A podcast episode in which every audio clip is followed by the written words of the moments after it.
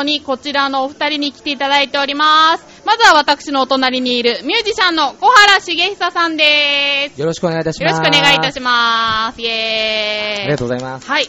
えー、小原さん、ギターの弾き語りをされる方ってことでいいんですかね？はい。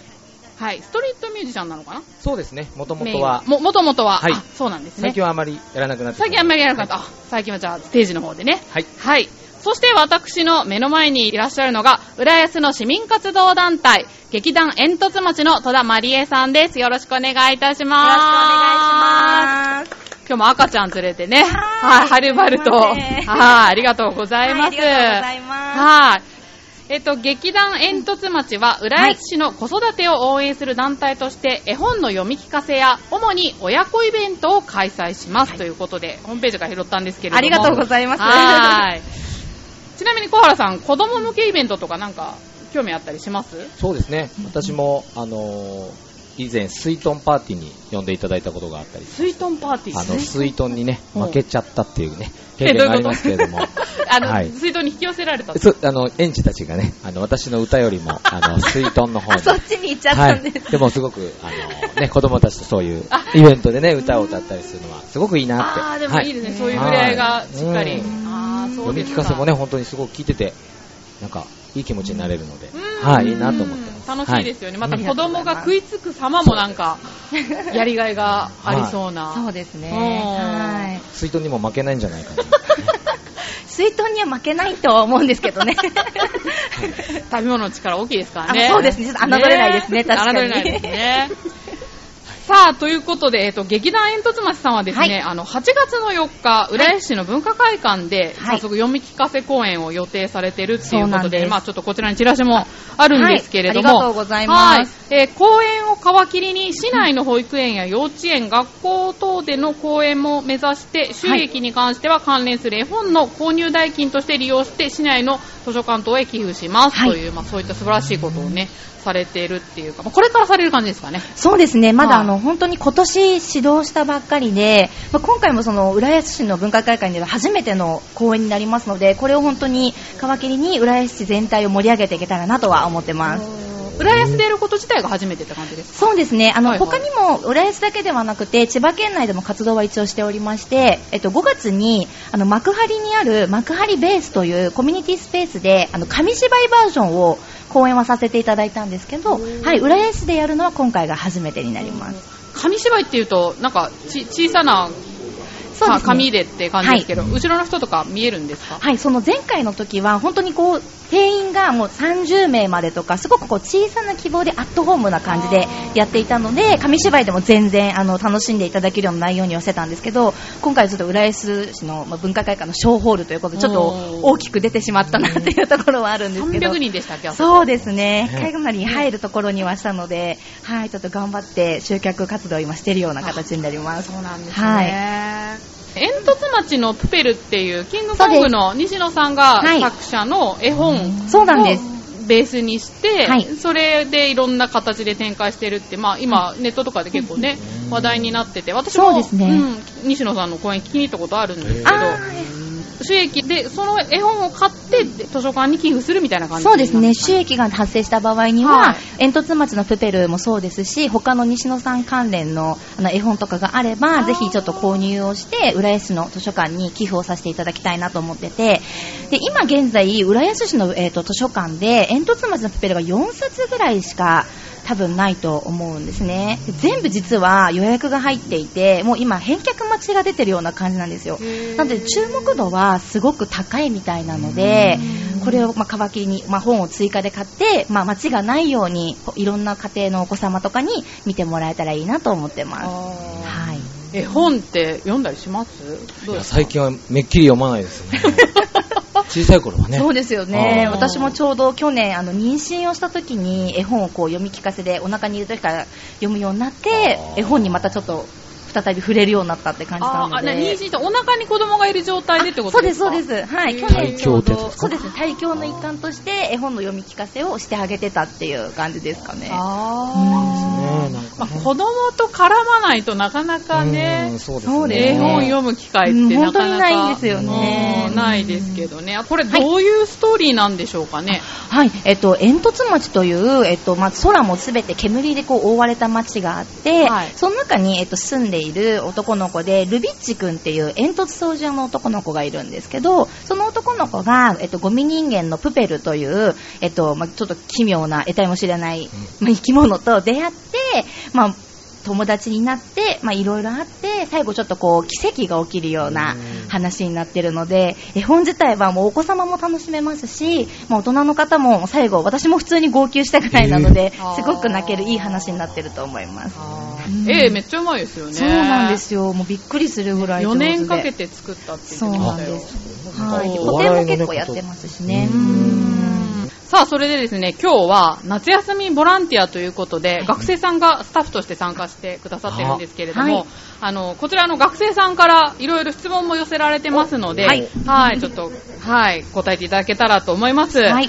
えっ、と、まずは、えっとね、ラジオネーム温泉卵さん。団体の結成のきっかけを教えてください。結成のきっかけ、まあ、もともと私が子育てをしていて、ぱりこう、初めての子育てでもあって、不安なこともあり、いろいろあり、やっぱ辛いこともあったりとかしたときに、まあ、でも、こう、子供と一緒にどこかに行ったりとか、何かにこう参加すると、改めてこう、子供を産んでよかったなとか、親になってよかったなっていう気持ちをまた持って、改めてこう、嫌なこともいっぱいあるけど、子供との時間を大切にしていこうっていう思ったことがあって、まあ、それを私だけではなくて、もう同じように浦安市内で子育てをしていて、同じ気持ちになっている方たちにも、こういうイベントとかを通じて、あ、子供との時間ってすごい大切なんだなっていうのを改めて感じてほしいなって思ったところから、ちょっと、まずそういう団体を作ろうかなっていうふうに思いました。現在どれぐらいの方が、はい。えっと、浦安市内ですと、まだあの、5名とか6名しかいないんですが、私もともとちょっと SNS とかがすごくまあ得意というかまあそこで結構活動をしていたので、はいえっと、全国で規模で見ると、劇団煙突町は98人実はメンバーがいまして、もう本当に何かをするってなった時に、じゃあ私、例えばデザインやります、じゃあ私出たいですとかっていう形で、本当にこういろんな人が、まあそのチャンスをこう掴みに来るっていう形の仕組みにはしてるので、毎回同じ同じメンバーではなく、もう毎回毎回、そのやりたいって言った人たちをこうプッシュしてやっていこうかなっていうふうにはしてます。すごい活動力ですね。だって子供がいてなかなか、うんねえそうですね。あー90人ですか ?90 98人ぐらい多分今いると思います。98。98。あー煙突町。劇団煙突町煙突町98 98みたいな。ちょっと、モーニングみたいな立って感じでますね。へすごいーでこれは西野さんの絵本自体の仲間って感じなんですか？まあ、もともとあのツイッターとかも私やっていたので、まあ、そこで子育てに関する、まあ、発信ですとかこういう風なことをやっていきたいっていうところから賛同者がどんどん来てで今回こういう劇団を作りますってなった時に興味があるんで来たいですっていう形でこうどんどんどんどんこう集まってきてで浦安市でまあ活動するってなると浦安市民が必要なので浦安市民の方いますかって言うと意外にいたのでじゃあその人たち主力でじゃあ作りましょうって言って作らせてもらった感じですね。もともとある中から浦安市民を探したっていう。はい。えーそんなことあるんですね。奇跡的にいたので、あ、私も浦安市民です、みたいな。あ、じゃあぜひ一緒にちょっと主要メンバーでやりましょう、みたいなへー感じに俺もなりました。ね。ねえ、うんあ、ごめんなさい。こ子育ての方が多い。はい、もちろん、あの、子育てしているママさんたちも、あの、はいい、らっしゃいます。例えば、デザイナーはママさんだったりとかはいってもちろんいますけど、はいもうだ普通に、あの、一般の、まあ、企業でお仕事をされていて、デザインが得意だから、デザインの部分だったら関わるよ、とか、あいろんな形でそういう風に皆さんがお仕事とは別にお手伝いしてくれてるってこともあります。相乗効果というか。そうですねね。もう一つの質問です。はいえー、かはたさんから、どの程度のペースで活動をしてますか？現在は、えっと、8月4日のイベントに向けて、まあ準備をしておりまして、で、その次に、あの、10月に、あの、浦安市民フェスティバルに、えっと、参加させていただくので、まあ、ペースとしては、まあ、その出演者の練習だったりとか、会議とかになると思うので、まあ、月に1回ぐらいにはなるんですけれども、今、すごく佳境で。そうですよね。そうなんですよ。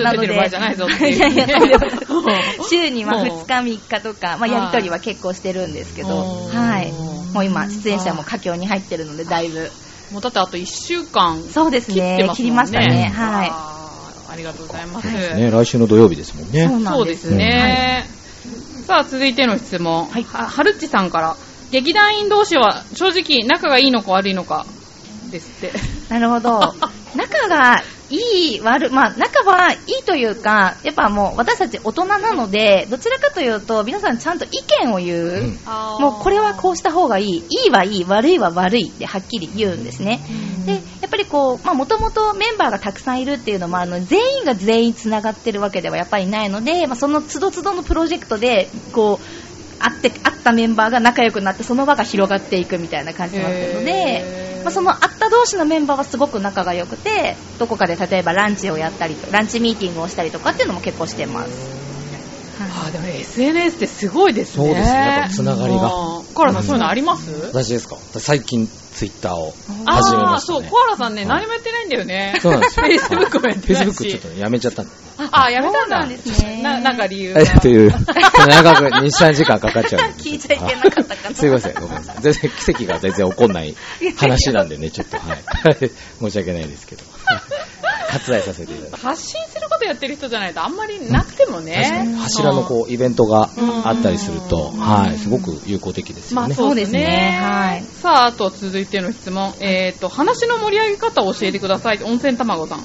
なんだろう、話の盛り上げ方。盛り上げ方。うん。抑揚のつけ方とか、そういう人になんか技の話ですかね。あー演劇とかでってことですかね。ですかね。うん。なるほど。まあ、私は、そんな、あの、舞台経験自身、私があまりなくて、うん。まあ今回の出演者も、あの、ハリーポッターの、あの、主人公の声をやっている方の、えっと、養成所に通ってる研究生の子たちがボランティアで参加してくれるので、もう本当、お任せしてるような状況なんですけあど、ーいや、でもやっぱりすごいですよね。勉強になることはすごいいっぱいあって、もう実際にその話の盛り上げ方というか、その発声の仕方とか、言葉の使い方は実際に見に来ていただいた方が多分わかるかなっていう気はします、なるほど。はい。うまい誘導ですそうですね。いいね。さすがですね。ちょっと広報部長に欲しい感じですね。はい。じゃあ、あと1個。えっ、と、川畑さんから、はい。えっ、と、市民活動以外での生活、普段は何してるんですか？普段はですね、私はあの IT 関連の会社で働いておりまして、はい、あの、俗に言うワーキングマザーを、ワーママをしておりまして、はい、保育園に子供を預けて仕事をして帰ってきてご飯作ってお風呂入れて寝たらやっとこの市民活動の、まあ、仕事をするみたいな感じですかね。はい。パワフルですね。すごい元気。うん。なかなかね、どっちかはできても両方あって、うん。なかなか難しいんじゃないかと思いますけどね。はい。じゃあちょっとお時間の方がやってまいりましたので、はい。えー、じゃあ最後、はい。まあ今後、うん。改めての告知と、あと今後の目標、教えていただけますか？はい、まずは8月4日に開催する煙突町のプペルオンライブに、えっと、お子様だけでなく大人の方にも来ていただきたいなと思っていたので、えっと、午後2時からの回はお子様が楽しめるメインの主演あの演出になってるんですけど夜の6時からの回は演出をガラッと変えまして大人の方でもあの楽しんでいただける内容にしようとして今劇団員一団で頑張っております。でこれを皮切りにやっぱりその10月にやる浦安市民フェスティバルですとかあとはまあ各この市内の小学校とか学校とかを回らせていただいて、まあ、もちろん煙突町のプペルだけではないんですけれどもその他の作品とかにも触れていただいてあのこうより浦安市を盛り上げていけたらなとは思っております。はい、はいありがとうございます。劇団煙突町の情報、上辺のホームページにもリンクしておきますので、興味のある方、ぜひそちらをチェックしてみてください。はい。さあ、ここで浦安市から防犯情報をお知らせいたします。浦安市市民安全課の防犯瓦版の情報よりお伝えしたいと思います。このコーナーは、えー団体さんに紹介していただきますので、じゃあ、戸田さん。はいはい。お願いします。はい。少しの時間でも自転車から離れるときは必ず施錠。市内の自転車盗難の被害件数は5月末現在で243件、暫定値でした。被害は駅前や大型商業施設だけでなく、アパートやマンションの駐輪場、戸建ての自宅敷地内でも発生しています。自転車盗難防止のため、少しの時間なら自転車に鍵をかけなくても大丈夫と思わず、必ず鍵をかけましょう。無施錠は NG。短時間でも自転車から離れる際には必ず施錠しましょう。自転車盗難発生件数の約40%が無施錠でした。自転車に20ロック。20ロックにすることで犯人は足止めを嫌うので盗難の可能性は大幅に下がりますまた自転車のスピードの出しすぎ暗くなったらライトをつける歩行者の多い横断歩道での自転車の押し歩きなど自転車マナーにもご協力をお願いしますはい、ありがとうございます。ということで、自転車の盗難防止の呼びかけですね。はい自転車盗難とかあったことあります？小原さん。ありますよ、小学生の時に。あ、小学生の時、はいうわー、ショックでしょ。そろばん塾に行っててね、は帰りなかったっていうねことありましたけどもねい。。それの時、鍵ってどうしてました？いやかけてなかったんじゃない？ダメだよ。そうですよね。小学生。そうですね。せっかく買ってもらったマウンテンバイクを盗んああ、そうだったんですか。いいやつって取られちゃうんですよね。そうなんですよね。二つぐらいつけないとね。あー26で。はそうですか。戸田さんはなんか私、鍵じゃないんですけど、うんあの、よくテレビとかで面白おかしいエピソードとか、サドルがないとかいろいろあると思うんですが、あるあるある私、あの、チェーンを外されたことは結構あって、嫌がらせかというぐらい、こう、例えば学校から帰ってきて、まあ、駅前に例えば駐輪場止めておいて、さあ乗ろうと思ってペダル踏んだりガラガラガラガラガラあーチェーンが外れてるとかっていうので、されたことはありますね。完全なただのいたずらですよね。そうですねまあ、ちゃんと鍵はかけてたので、もしかしたらその盗難しようと思ってて、んだ鍵がかかってんのかよって言って、いたずらされたのかなって、ちょっと今なると思うんですけど、もともと狙われてて。うんですね。ね。そういうのも私も空気抜きられたことがありますね。だからマストプシュってなるじゃないですか。はいすごい嫌がらせそうそうめっちゃ嫌ですよね。画鋲刺さってたこともね、ありました。え、画鋲刺さってあ、あるんですか？にね。それいじめじゃないですか？ちょっと違う話題になっちゃう。違うすいませんね。失礼します。いえいえいえはい、ありがとうございました。防犯情報は、浦安市の防犯協会のホームページからも見ることができます。時間となってしまいましたので、はいマチコ浦安この辺で終了としたいと思います。今日、ね、ちょっとお忙しい中でしたけど、いはい、いかがだったでしょうかね。はい、すごく、あの、初めての、まあラジオの収録っていうことだったので、すごく緊張したんですけれども、お二人に和ませていただいたので、楽しく、あの、過ごさせていただくことができました。どうもありがとうございました。ありがとうございました。あの、小原さんはね、この後、あの、はいポ美人の方でも収録お付き合いいただきますので、よろしくお願いしますはい、最後まで、はい、よろしくお願いいたします。ということで、お相手は私、めぐみと、劇団煙突町の戸田まりえさん、そしてミュージシャンの小原茂久さんでした。どうもありがとうございました。